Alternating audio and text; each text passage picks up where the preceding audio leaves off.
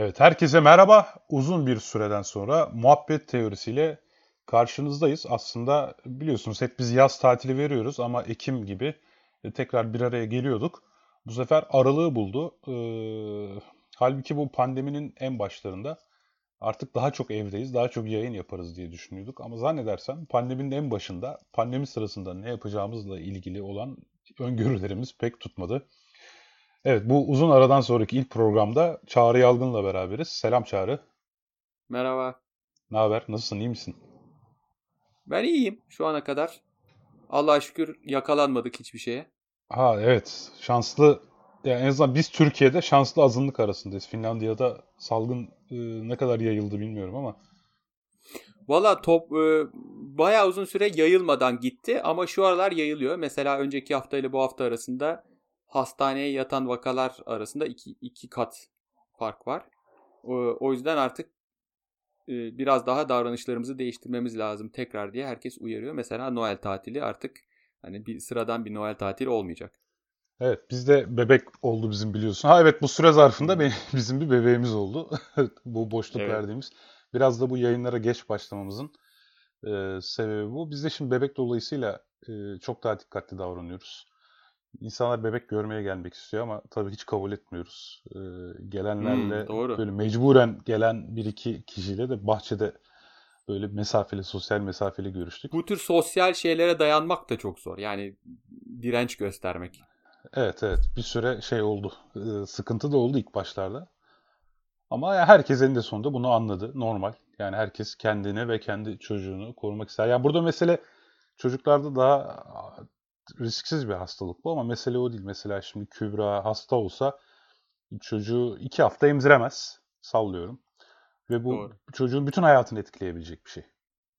Doğru. Yani bu gibi sebeplerden ötürü dikkat ediyoruz aslında. Dün Serdar'la da bir Twitter'dan yazışmıştık. O da hani bebekten ziyade kendinizi korumanız lazım dedi. Ben dedim aslında biz zaten kendimizi korumak için yapıyoruz. Zaten kimse bizim kara kaşımızı, kara gözümüzü görmeye gelmiyor zaten. Herkes bebeği görmeye geliyor yani. Herkes bebeği görmeye geliyor. O doğru. Yani ya da gelmek istiyor. Evet şimdi Çağrı bu programı seninle yapıyor olmamız önemli. Çünkü şu sıralar e, inanılmaz bir e, komplo teorisi oluşturma yarışı var internette. E, tabii şöyle bir şey oldu. Biontech, Biontech'te iki tane e, bizimle de yurttaşlık bağı olan eskiden iki bilim insanımız e, bir aşı geliştirdiğini duyurdu. Herhalde biraz da bu ilaç şirketleri arasındaki yarıştan olsa gerek. Onlar duyurdu. Hemen ondan sonra böyle bir haftada pıtırak gibi her yerden ya biz de geliştiriyorduk. Bizimki bu kadar efektif vesaire gibi haberler gelmeye başladı. Şimdi tabii e, bu aşıları benim dinlediğim kadarıyla ben hatalıysam sen düzeltirsin. Bir klasik yöntem yani zayıflatılmış virüsü enjekte etmek yoluyla üretilen var ki bir Türkiye'nin de siparişini verdiği Sinovac'ın aşısı o şekilde. Bir de e, yeni teknolojiye dayalı bu Pfizer'ın ve e, Moderna'nın ürettiği mRNA teknolojisine, mesajcı RNA olarak lise biyoloji bilgilerimizden hatırladığımız mRNA teknolojisine dayalı bir aşı var. Şimdi ben bugün seninle zaten daha öncesinde de tabii ki biz bunu dizayn ettik yani ne konuşacağımızı biliyorduk.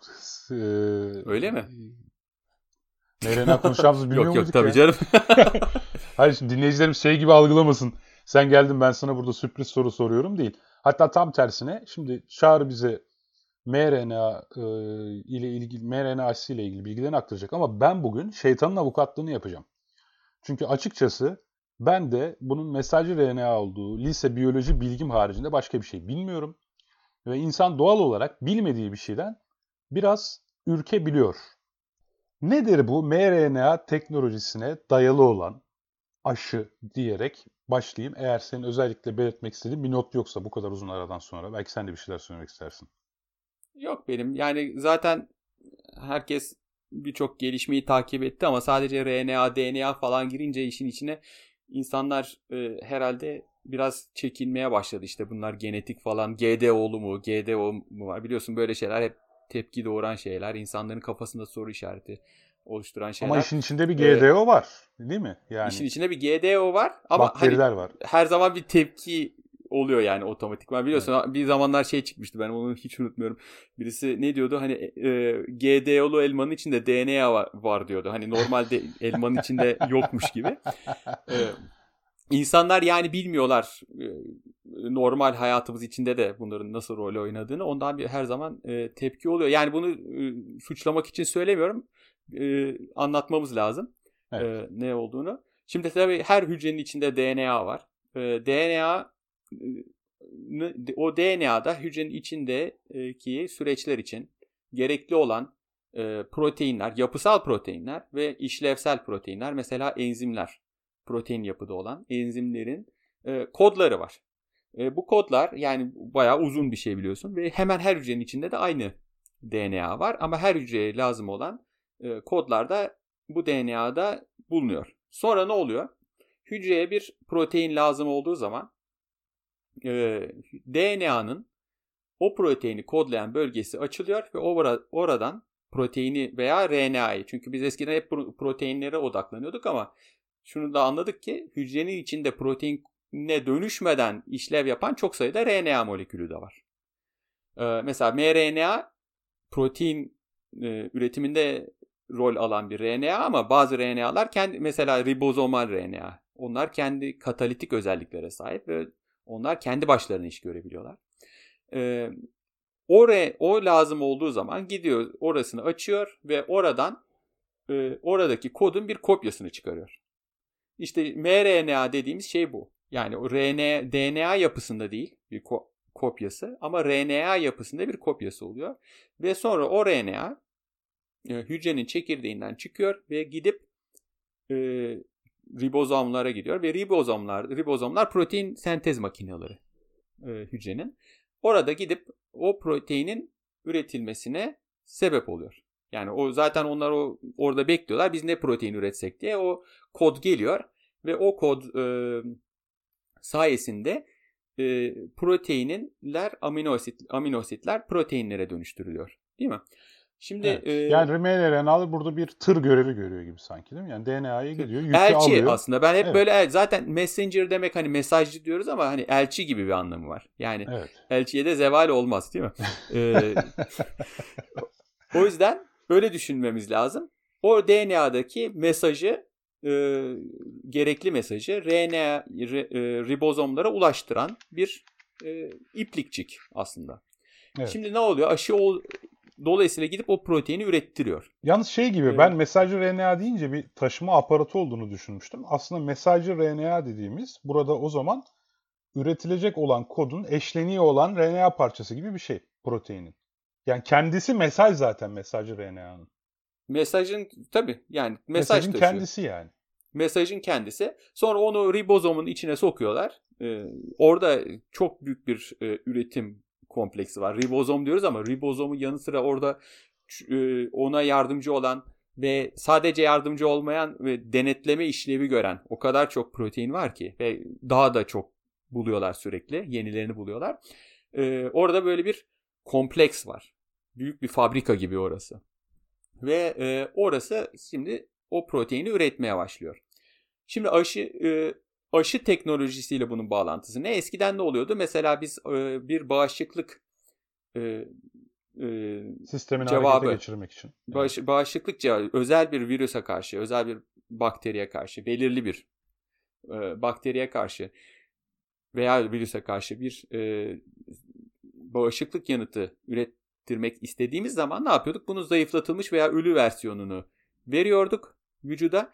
O oradaki e, bir takım e, proteinleri tanıyıp vücudumuz onlara karşı bir reaksiyon geliştiriyordu. Değil mi? Evet. E, Klasik aşılama yöntemi. geliştiriyor. Yani 300 yıllık Klasik aşı böyle. olan bu. Evet. Şimdi onun yerine RNA, mRNA verilmeye başlandı. Ama bu kolay değildi. Uzun süre geliştirilmesi gerekti. Onun niye öyle olduğunu da anlatırım. Ee, ama olay şu. Virüsün e, yani bütün virüsü verip veya bütün e, bakteriyi insana verip e, vücudun onlara onun an, e, yüzeyindeki proteinlere den birini seçip ona karşı tepki ve geliştirmesini beklemek yerine biz o proteini biliyoruz zaten kodunu da biliyoruz. Genetik kodunu da biliyoruz. mRNA şeklinde insanın içine yani koluna enjekte ediyorsun mesela.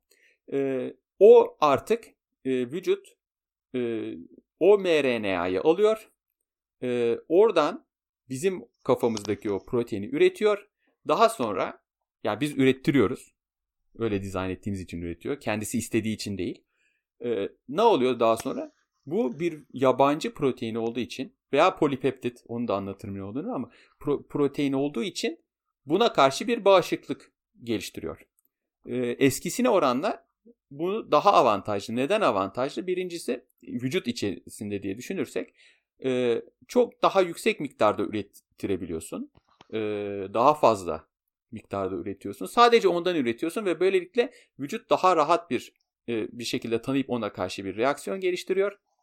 Vücutta güçlü bir yanıt oluşabiliyor ve e, biz de bunu bir kere birçok deney safhasını daha geliştirme aşamasında daha çabuk geçip e, birçok virüsle uğraşıp onları daha çok üretmektense daha çok mRNA üretmek daha kolay olduğu için bizim de böyle bir zamanda daha çok aşıyı bir anda üretmemiz daha mümkün oluyor. Şimdi saçma bir soru soruyorsam düzeltirsin de. Hı. Hı Şimdi ben mRNA'yı vücuda gönderip vücuda protein hı hı. ürettirmek yerine bu mRNA'dan elde edilmiş proteinleri zaten vücuda zerk edemiyor muyum? O zaman bağışıklık sistemi yanıtı gelişmiyor mu? Gelişiyor ama biz bunu vücudun içinde ürettirdiğimiz zaman demek ki daha kolay oluyor. Anladım. Yani, yani burada vücudun kaynaklarını için, kullanıyoruz. Yoksa pahalı vücudun, ve üretmesi zor olacak. Tıpkı zayıflatılmış ha, virüs gibi ha, mi yani? Ama evet. Daha e, daha kolay olacak. Ve bir, bir takım vücudun içinde bunu ürettiriyoruz. E, az miktarda e, mRNA ile bunları üretmek mümkün oluyor. E, ve hüc- vücudun hü- hücre kendi içinde bunu üretiyor ve e,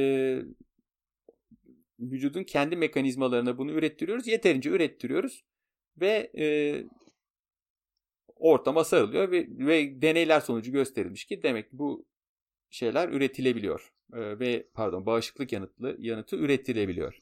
Kaygılardan bir tanesi işte bu mRNA girdi hücreye. Tamam protein Hı-hı. üretildi.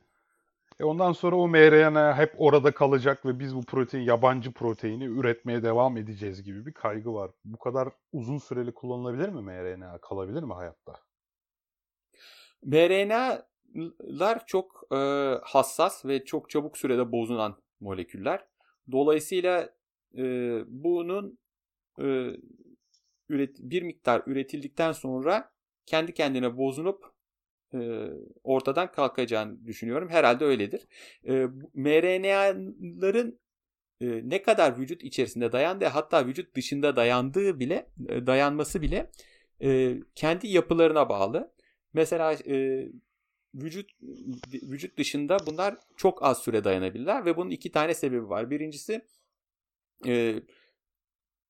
en önemli sebebi aslında vücut dışında çok sayıda RNaz var ortamda. RNaz ne demek? RNA'yı bozan enzimler. Hmm. RNA'yı bozan enzimler neden lazım? Çünkü virüslerin, bakterilerin falan birçok RNA'sı var ya. Evet. E, bunlar bizim aslında düşmanlarımız gerçek hayatta. Evet. Mesela virüsler. O yüzden yani senin şu an dokunduğun masanın üzerinde bile RNAz vardır. Hadi ya. Tabii. Her yerde var. Şimdi mesela biz ama tek, şeyde, bir, tek bir enzimden bahsetmiyoruz değil mi? RNAz bir grup yani. Lar. RNAzlar. Yani bir sürü RNAzlar. bakteri, bir sürü e, canlı sürekli olarak RNAz üretiyor. Ha, Ve tabii onlar birbirine karşı da birbirini savunuyorlar yani o öyle bir şey. Herkes birbirine karşı birbirini savunuyor.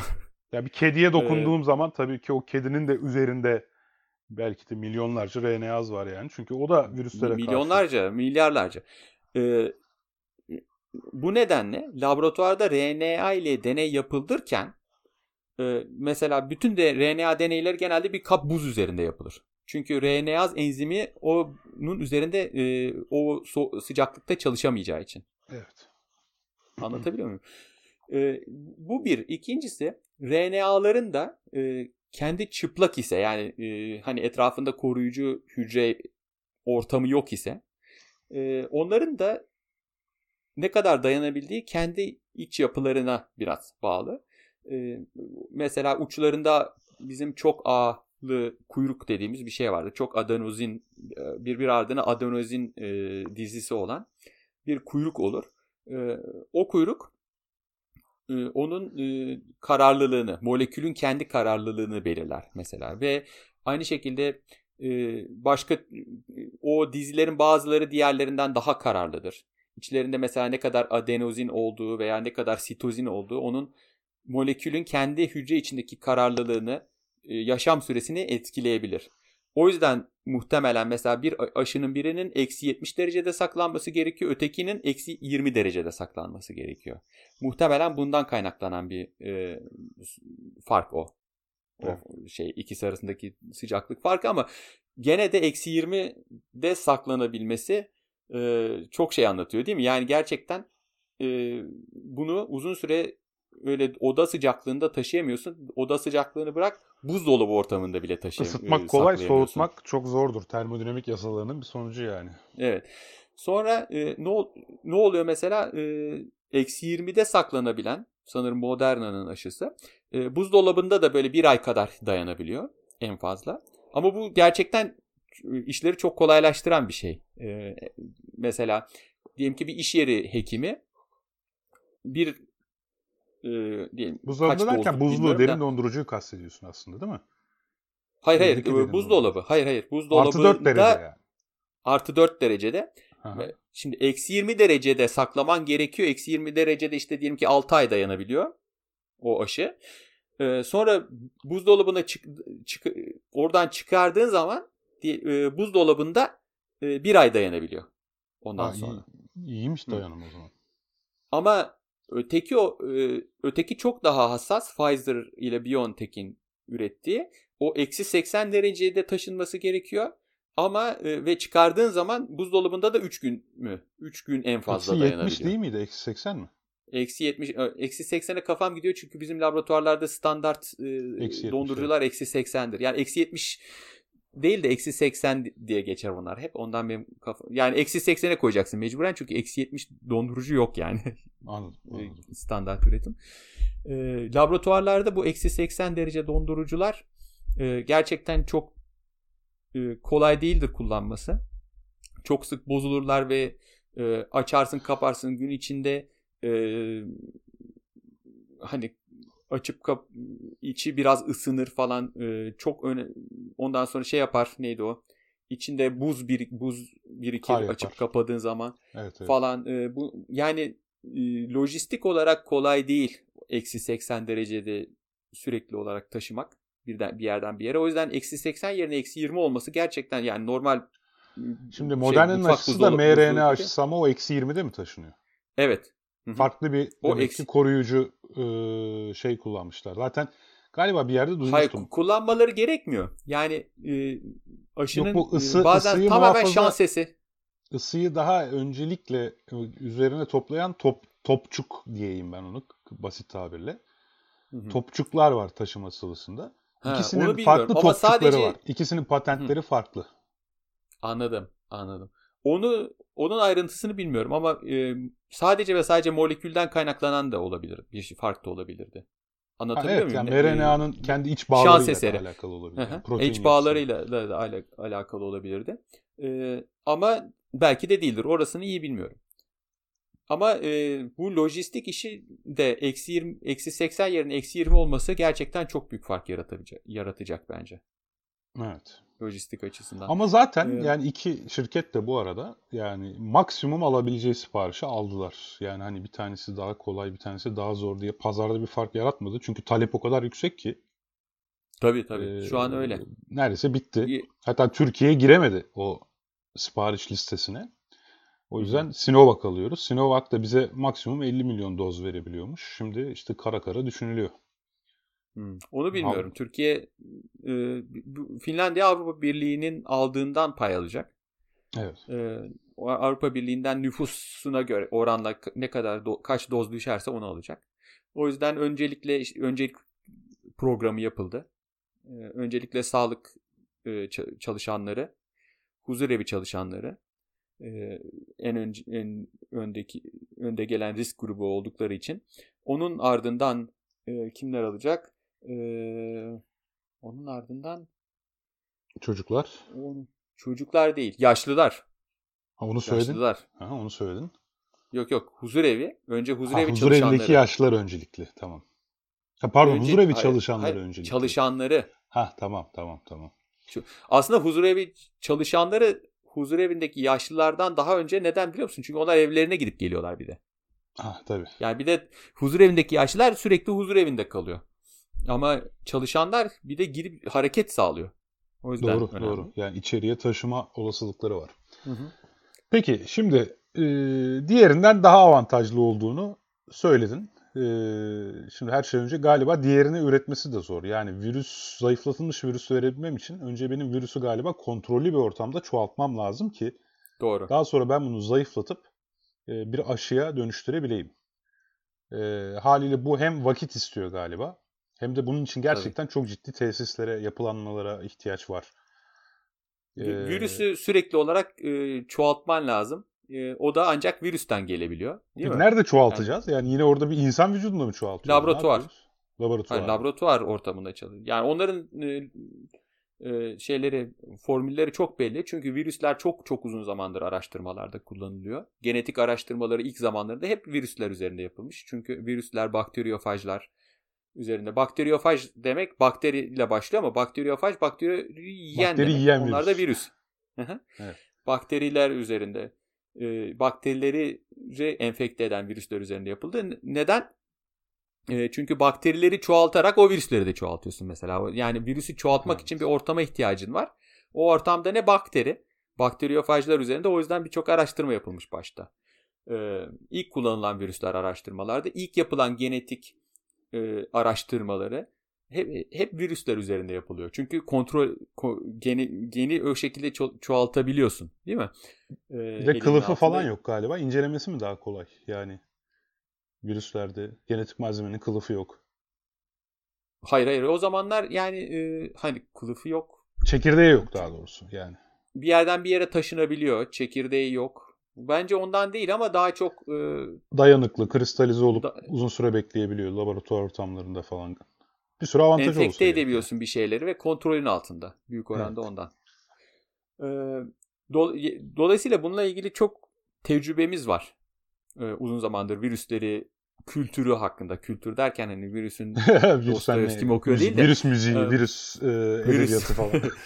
virüslerin yetiştir yetiştir nasıl yetiştireceğimizi biliyoruz. Orada ç- çok sor- e, şey değil de e, bunu bu kadar şu anda dünyanın gerektirdiği kadar üretmek daha büyük sorun. Daha sonra onu zayıflatmak da sorun. Bir de e, zayıflattığın zaman hala işte e, bir miktar canlı olması falan hala senin için bir dezavantaj oluşturuyor biraz değil mi?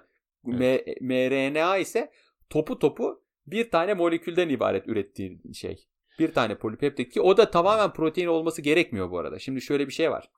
Ee, proteinler büyük moleküller ya. Evet. E, antikorlar gidip o proteinin herhangi bir noktasına yapışmıyor. Belli bir noktasına yapışıyor. Sen istesen mesela o proteinin o noktasını, bölgesini üreti, üre, üretsen de o antikor onu tanıyor diyelim ki. O veya ona karşı antikor geliştiriyor. Ya, yeterince yabancı bir polipeptit ise protein tamamen bir protein olmayıp sadece bir kısmına polipeptit diyoruz. Ee, sadece o kısmına karşı bir şey üretebilirsin. Ee, ve dolayısıyla an- onu tanıyıp ona karşı antikor geliştirebilir. Daha sonra virüs gerçek virüs vücuda geldiği zaman o noktayı tekrar görüp antikor de, der ki "E, e, ben bunu daha önceden biliyordum di- diye e, onu tanıyabilir. Yani proteinin tamamını bile üretmen gerek ürettirmen gerekmiyor. Antikor da mı hücre içinde üretiliyor peki? Ha hücreler tarafından üretiliyor. Hayır şunun için Ortama soruyoruz. sanırım. Şimdi protein büyük molekül, mRNA hücre içinde protein üretti. Bu protein hücre zarı dışına çıkamayacak büyük molekül olduğu için Hayır, değil mi? hayır ama sen o proteini mesela e, hücre zarına taşınacak şekilde üretiyorsun. Şimdi hücre Ha. içindeki proteinler de mRNA'da da böyle şeyler var ama protein e, proteinler de sadece ve sadece e, kodlardan ibaret değil. E, onların da üzerinde mesela bir takım şeyler mektup ve zarf gibi düşün. Bir kısmı gerçek işlevseldir. Bir kısmı ise mesela o proteinin hücre içinde nereye taşınacağını kodlayan bir ufak sekanstır. Mesela mitokondriye nasıl Türkçeleştireceğimi bilemiyorum da işte mitokondriye taşıma dizisi var diyelim ki protein üzerinde. O protein nasıl olup da gidip mitokondriyeyi buluyor her zaman? Çünkü hmm. onun üzerinde öyle bir e, zarfın şey, üzerinde adres protein, yazıyor. Adres var ki evet. e, hücre içinde onu bulan, e, gören e, diğer hücre öğeleri onu mitokondriye taşıyorlar. Evet, çok ee, aynı şekilde hücre zarına taşıyorlar. Ee, kimyasal bir şekilde aktif olarak onu oraya taşıyorlar mesela hücre içinde. Dolayısıyla bir, bunu e, yaptığın zaman, e, ürettirdiğin zaman o sen kodladığın diziye onu hücre dışına taş hücre zarına taşıyıp e, diğer hücrelere, bağışıklık sistemine maruz bırakacak e, dizileri de ekliyorsun. İşini ha. şansa bırakmıyorsun.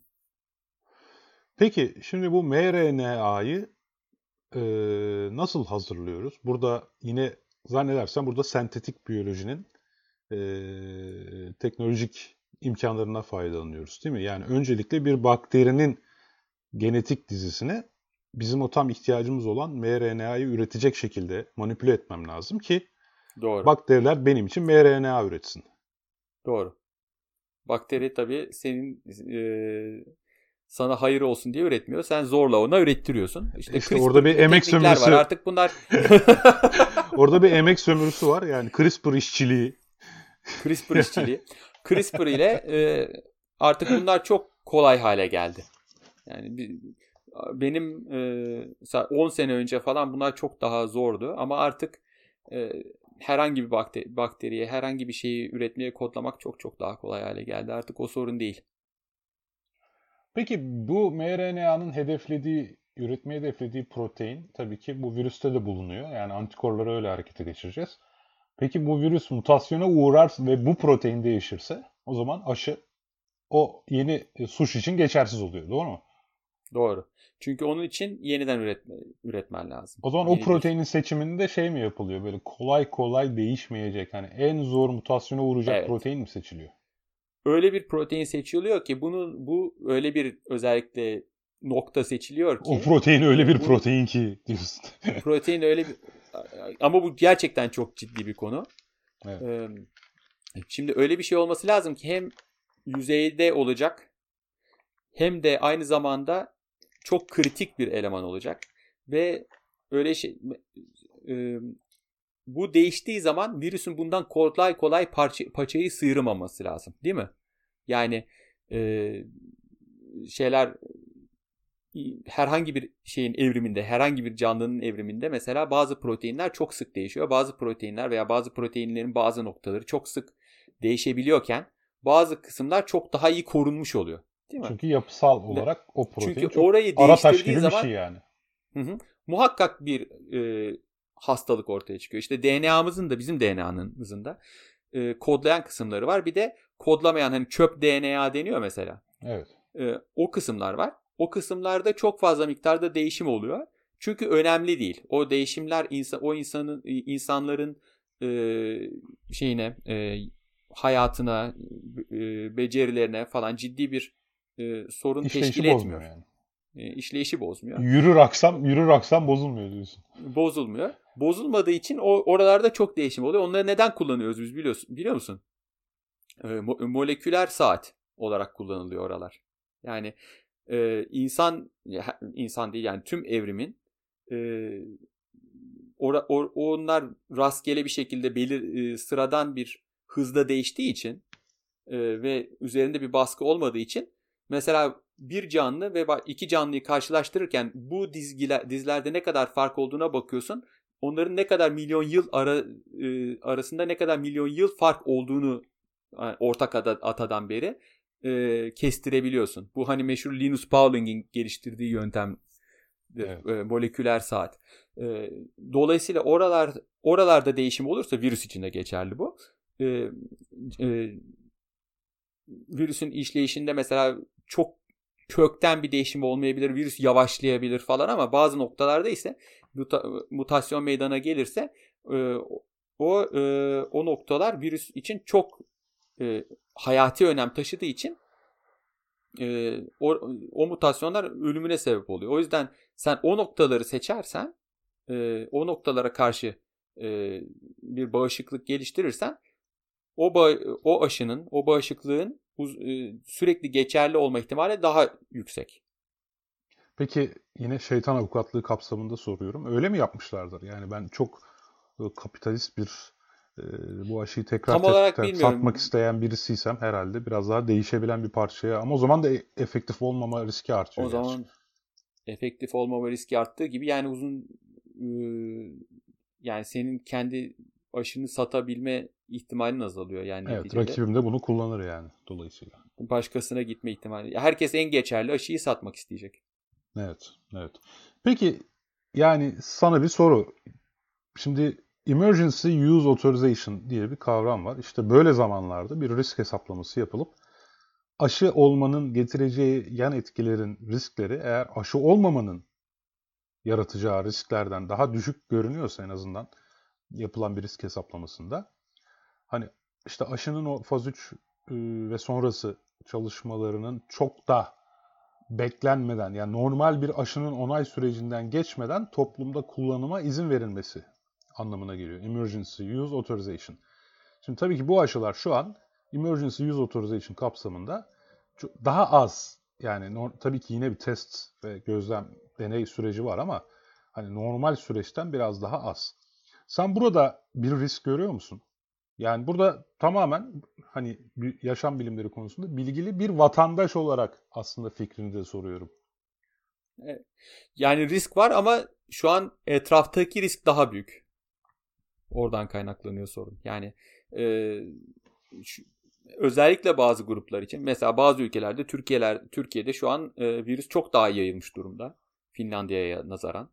E, bazı insanlar özellikle buradaki ri- risk grupları için e, onları diyelim ki sağlık çalışanları için virüsle karşılaşma ve dolayısıyla hastalanma riski çok daha yüksek ve hastalığı da çok ciddi geçiriyorlar birçok kişi. Dolayısıyla e, ben mesela sıram geldiği zaman yaptırırım kendim. E, çünkü e, bu hastalıkla uğraşmak istemiyorum yani. Evet. Yani dedin ya risklerin kıyaslanması. Ciddi şu anda bu hastalıkla ilgili ciddi bir risk olduğu için de e, tahammül edebildiğimiz risk daha yüksek bence. Onun için böyle oldu. Peki senden bayağı bir bilim kurgu yazarı gibi düşünmeni isteyeceğim o zaman. Şimdi çok spekülatif düşün. Yani zihnini serbest bırak o bakımdan. Ne gibi riskleri olabilir? Yani en böyle çılgın senaryoyu istiyorum senden. Bilmiyorum valla. Aklıma gelmiyor şu an. Çünkü e, hani bazıları şey diyor ya işte DNA'nın içine kendini entegre edecek falan o gibi şeyler yok. Benim aklıma sadece şu geldi. Şu, gibi bir şey geldi ki ona da rastlanmadı anladığım kadarıyla. Hücrenin içinde bunu o kadar çok ürettiriyorsun ki bağışıklık sistemi gidip o hücreleri parçalamaya başlıyor. Ha bir otoimmün yanıt gibi yani bir romatolojik hastalık gibi bir şey. Hı, Ama herhalde o da olsaydı mesela hayvan O deneylerinde olsaydı, falan ortaya evet, çıkardı. Direkt ortaya çıkardı veya zaten Şu ana çok kadar. en başta herhalde insan uygulamaların en başında bile bir şekilde hissedilir diye düşünüyorum. Evet yani o insan uygulamalarının başında hayvan deneyleri daha önce bu yani bu aşıdan önce ben 2018 yılında yayınlanmış bir şey okuyordum. Derlemeyi okuyordum. E, o tarihte bile öyle bir şeye rastlanmamış. Yani demek ki ki çok fazla görülebilecek bir şey gibi durmuyor şu an. Şimdi zaten ilk kez ticari uygulamaya dönüşüyor. Aşı olarak satılıyor ama mRNA aşısı konsepti uzun süredir araştırılan ve test yapılan bir şey değil mi? Evet yani bu şimdi Yeni Ee, çıkmadı yani. İlk defa Bu- böyle yok yeni çıkmadı. Uzun süredir geliştirilen bir şey. Bu sadece bu arada enfeksiyon hastalıklarına karşı geliştirilen bir şey değil. Kanser için de geliştirilen bir şey.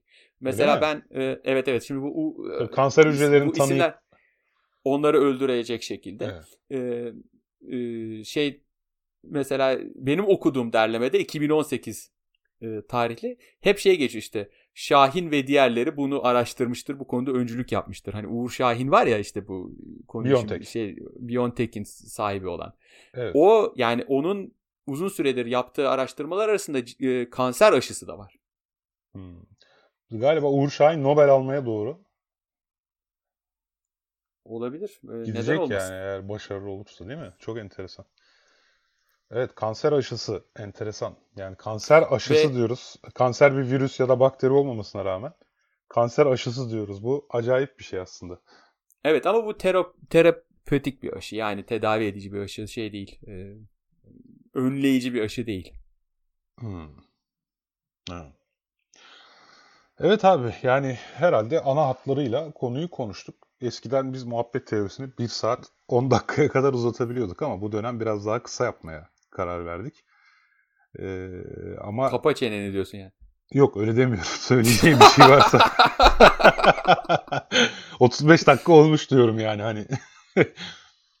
Ee, var mı peki eklemek istediğim bir şey? Yok. Ee, kısa zamanda kurtulalım bundan. Herkes aşısını olsun bence. Benim tavsiyem o. Biz burada olacağız. Dün Cumhurbaşkanımız da söyledi. Gidip olacağım ben hemen diye. Ee, Biz de olacağız. Evet. Kendisini sağlık konularında önemli bir uzman da olarak da düşünebilir sonuçta. Hani her konuda öyle bir şey var. Ha sen e, ben buradaki Cumhurbaşkanımız dedim. Ha sizin Cumhurbaşkanı'nda. Ha? ya burada da kuvvetle muhtemel yani şu an e, bence de olması gereken yapılıyor. Devlet politikası olarak bu aşı karşıtlığına karşı söylem geliştirilmesi lazım. O yüzden hani şey Türkiye'de Cumhurbaşkanı'nın ben ben de aşı olacağım demesi hatta mümkünse aşı olması kameralar önünde efektif Faydalı. olur diye düşünüyorum. Çünkü ya Türkiye'de yani madem kapatmadan biraz şu şeye de değinelim. Türkiye'deki bu komplo teorisine yatkınlığı. Hatta ben bugün Herkese Bilim Teknoloji'de bir yazı kaleme aldım. Bu komplo düşkünlüğünü şeye bağladım. Yani otoriteye duyulan güvensizlik. Şimdi Türkiye'de vaka sayısı, hasta sayısı karmaşası, o verilerin tam açıklanamaması bir türlü hangi ilde kaç vaka var yani bir şeffaflıktan ziyade bilgi yok ortada.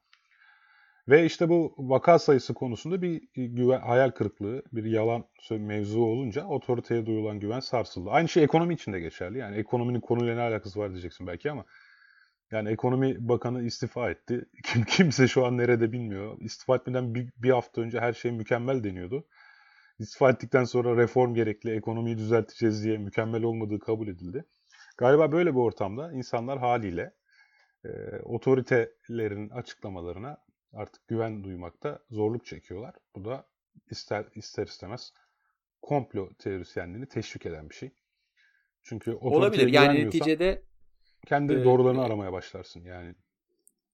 Burası da doğru. Yani otorite dediğimiz kişiler genel olarak güven e, hani tecrübeleri nedeniyle, ekspertiz uzmanlıkları nedeniyle güven duyduğumuz kişiler. Neticede her alanı bilemeyiz. E, yani her işin başı güven bu açıdan. Evet. Mesela Türkiye'de bilim kurulu var. Tam ne iş yaptığını kimse anlamıyor. Onlar da çıkıp biz de verileri bilmiyoruz falan diyor. Onlar hemen istifada edemiyorlar. Böyle enteresan durumlar var. Böyle işte enteresan durumlar haliyle insanlarda belirsizliği ve belirsizlik de komplo teorilerine inanma yatkınlığını arttıran faktörler. Burada bilim kurulu falan yok. E, yani zaten o konularda da çalışan kurumlar vardı. O kurumlarda o konuda çalışan insanlar e, bu süreçte danışılan insanlar haline geldi. Bir anda ünlü Politikaları oldular. zaten o kurumlar yapıyorsa Hı. problem yok. O zaten o, o işten sorumlu insanlardı. Ee, ekstra bir kurul falan kurulmadı. Zaten devletin e, şeyi var. e, hastalıklarla yani bulaşıcı hasta, salgın hastalıklarla ulaşan, e, uğraşan bir kurumu var. Yani Ve orada uzmanlardan oluşuyor zaten. Oranın e, uzmanı var, müdürü var vesairesi var. Onlar artık kamuoyunca bilinen isimler haline geldi bir anda. Ha, Farkı. evet. Bir anda adam e, ünlü oldu. E, sürekli insanlar önünde e, ara- e, konuşma yapmaya başladı. Ara, yani şey açıklama yapmaya başladı. E, sorumlulukları kadar. Burada belki daha önce söylemişimdir.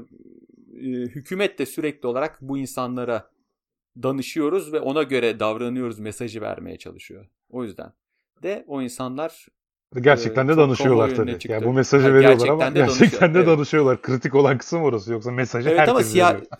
yani e, uzmanlar tabii ki bir takım e, tavsiyeleri veriyorlar hükümete de o hüküm hükümette de o kaynakların olup olmadığını sadece hükümet biliyor. Yani neticede siyasi sorumluluk da onlarda.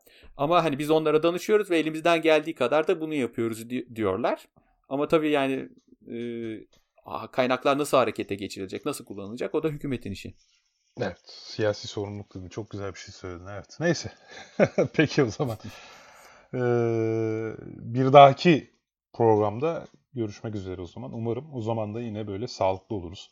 Bizi dinleyen tüm dinleyicilerimiz sağlıklı olur. Herkese ee, sağlık ve sıhhat diliyoruz. Evet aynen herkese İkisi sağlık. İkisi de aynı sağlık, aslında değil mi? Diliyoruz. Sağlık ve sıhhat aynı şey ama ikisini birden diliyoruz. Evet Türkçe'de öyle oluyor bazı. Farsçadan, Arapçadan ve Türkçeden gelenler böyle beraber kullanılıyor. o zaman görüşmek üzere.